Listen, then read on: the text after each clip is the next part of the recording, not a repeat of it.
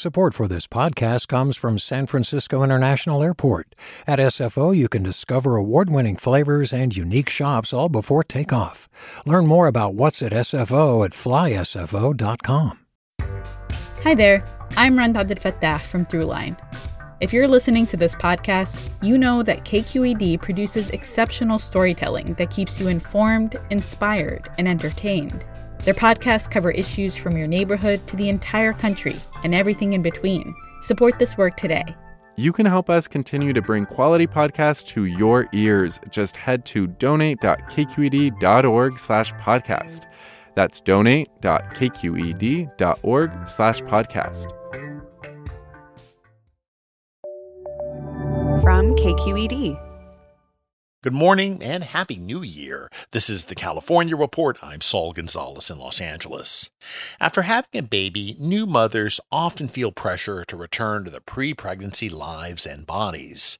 But as KPCC's Jackie Fortier reports from LA, this pressure can take a toll on both mental and physical health during one of the most vulnerable periods of a person's life. Soon after Megan Gearhart gave birth in 2016, acquaintances were quick to congratulate her on her appearance. I looked really good postpartum. Like my baby weight did not stick around. She may have looked like she'd snapped back, but physically and emotionally, she was suffering. During the birth, Gearhart, who lives in Pomona, experienced an obstetric fistula, a hole torn between her anus and vagina. Her rectal sphincter was also completely severed. As a result, she couldn't control her bowel movements. Inwardly, I feel gross and I smell all the time and I don't want to leave the house and I'm fairly ashamed. For insurance reasons, Gearhart had to wait for corrective surgery. She spent months raising a newborn while also struggling with incontinence. I cried a lot during those seven months. I was really happy to have this baby, but it was really it was really hard to not feel normal. She didn't want to tell strangers about her condition, but felt pressured to hang out with other new moms. And none of the doctors, who knew what she was going through, asked about her mental health. I had this schism where I was outwardly, everything looks fine, and I have a, this baby that I've wanted for years, but inwardly, I'm really a mess. Scroll through Instagram and TikTok, and you'll see the immense pressure on postpartum women to look and act like pregnancy and birth never happened. It's known as snapback. The wellness being projected postpartum in this snapback framework, it's really about appearance. It's very much geared towards what you can post. That's Priya Batra. She's an OBGYN in LA. She says the pressure to lose weight quickly can make birth injuries worse and healing harder both the strenuous exercise and the diet questions I get really are focused on quick weight loss um, and changes in the physical appearance. And they really don't align with the kind of nutrition you're looking for to support things like breastfeeding, to support things like healing after potentially a surgery. She emphasizes better support for services like home visiting programs and doulas. These great things that exist to support that role transition postpartum, because I think as a society, we ask you to snap back into every other piece of your life. The burden of returning to work, for example, coupled with comments from family or friends about a new mother's appearance, can be a toxic mix a lot of it comes down to like this idea of shame that if you're struggling, then it, it means that you're not doing it well enough. Angela Incollingo Rodriguez studies weight stigma both during and after pregnancy. She's an assistant professor at Worcester Polytechnic Institute. She's found it can cause concerning consequences. Things like increased risk for postpartum depression, less comfort, less intention to seek help with breastfeeding behavior. It was ironically related to more weight gain over the pregnancy and then more weight retention after having the baby. Cutting out social media is almost impossible, but dialing it back could help. We don't yet know what type of content is actually empowering, actually uplifting, actually supportive versus which types of content just perpetuate this cycle of creating unrealistic expectations and making you feel comparatively less. Turning away from social media helped Megan Gearhart. Instead of Instagram, she read Korean comics during late night feedings. She also limited her Google searches related to her fistula and surgery. That's going to calm me down a little bit and put me into more of a soothing state of mind than like a hyper state of mind. Six years after her corrective surgery, her condition has improved. She still has occasional leaks and carries a spare pair of underwear with her wherever she goes. I had a baby, I had a fistula, and I healed, and at the end of it, I was just a different person. Gearhart says speaking about her related depression and hearing from other women with fistulas would have helped, and to learn that over time her body would recover, it would just be different. For the California Report, I'm Jackie Fortier in Los Angeles. Do you love learning about the San Francisco Bay Area? Its history, its people, its unique blend of cultures? Then you should check out the Bay Curious book. I'm Katrina Schwartz, editor and producer on the Bay Curious podcast, and I'm here to let you know that for the month of May, we've worked out a sweet deal for KQED podcast listeners. Right now, you can get the Bay Curious ebook for $1.99. That's right, $1.99. Just search for Bay Curious wherever you get your ebooks or find a link in our show notes. This offer does expire at the end of the month, though, so you'll want to act on it fast.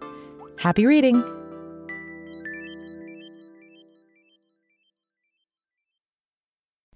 Hey, it's Avery Trufelman, host of Articles of Interest. And I've got to say, I've been a fan of KQED ever since I was a little kid and I would come out to San Francisco to visit my grandma. It was just what we'd always turn on every time we got in the car, every time we were making dinner and turning on the radio. It was always KQED.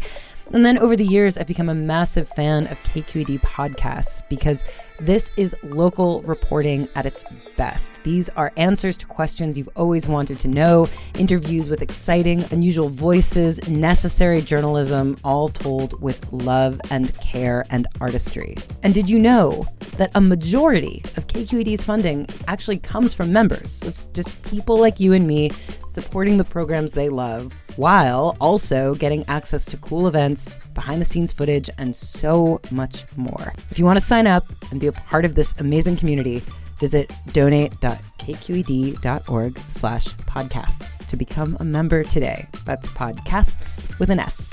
Thank you for listening and thank you for your support. For many of us, the new year means setting resolutions and goals for 2023. But for one immigrant who's now living in the Bay Area, it means rehabbing his life following a long stint in prison. The California Report's Keith Mizuguchi spoke with him about his continuing fight. Last month, we brought you the story of Sal Prasad, an immigrant from Fiji who grew up in the Central Valley. Prasad got into an argument outside a market in Modesto in 1994 and ended up shooting and killing another person. Yes, I made a horrible, horrible decision and choice. After he was convicted of second degree murder, Prasad spent 27 years in prison. But he never gave up hope during that time. When I started seeing people go home that I never thought would go home, I was like, wait a minute. If they can get out, I can get out. And he did last year after he was granted parole but he was immediately transferred to an immigration and customs enforcement facility where he was detained for more than 15 months. It was 15 months of pure hell. Pure hell. Prasad said, unlike prison, where there's often a chance to rehabilitate yourself and possibly get paroled early, that's just not the case in ICE detention. But last month, he was finally granted bond and released from custody. It was really emotional. I was crying all the way back. All the way back. It's just unstoppable tears just pouring down. It, it was just a feeling of a sense of relief. Prasad has been able to visit family and friends and is currently in transitional housing in the Bay Area. But there's still that threat of possible deportation. So he and many of his supporters have asked for Governor Gavin Newsom to pardon him, which would end the threat of being shipped out of the country and back to Fiji. I'm going to work. I'll be, I'm going to start work here in a couple weeks and I'm going to show him that look, your decision isn't going to be in vain. We reached out to the governor's office and they said the issue of pardon applications is a private matter. They did say that the governor regards clemency as an important part of the criminal justice system and carefully reviews each application. For the California Report, I'm Keith Mizuguchi. Support for the California Report comes from Hint, fruit infused water in over 25 flavors like watermelon, pineapple, and blackberry. No sweeteners, no calories. In stores or delivered from drinkhint.com. Stanford Healthcare alerting listeners to the critical blood shortage in the area. Now is the time to donate blood and make a difference. StanfordBloodCenter.org and Eric and Wendy Schmidt, whose philanthropy includes Schmidt Futures, which bets early on exceptional people making the world better. On the web at schmidtfutures.com. And that's the California Report for Monday, January 2nd. We're a production of KQED Public Radio. I'm Saul Gonzalez. Thanks so much for listening and have a great day. I'm Sasha Khokha, host of the California Report magazine. Every week, we bring you stories about what connects us in the giant, diverse Golden State.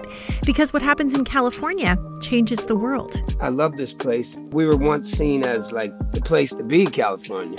The land of milk and honey. That's where you go to Sunshine State, but we just have challenges right now.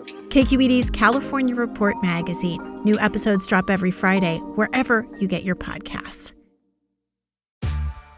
Hey there, this is Brittany Luse from NPR's It's Been a Minute. KQED's podcasts like The Bay, Bay Curious, Mind Shift, Right Nowish, and more all tell the stories of the Bay and beyond with reliable, human centered journalism. They aim to inspire, make you think, entertain, and expand your understanding of the place you call home. Here's how you can support podcasting at KQED. Showing your support is easy, and you can join Brittany in supporting KQED Podcast too at donate.kqed.org slash podcast. That's donate.kqed.org slash podcast.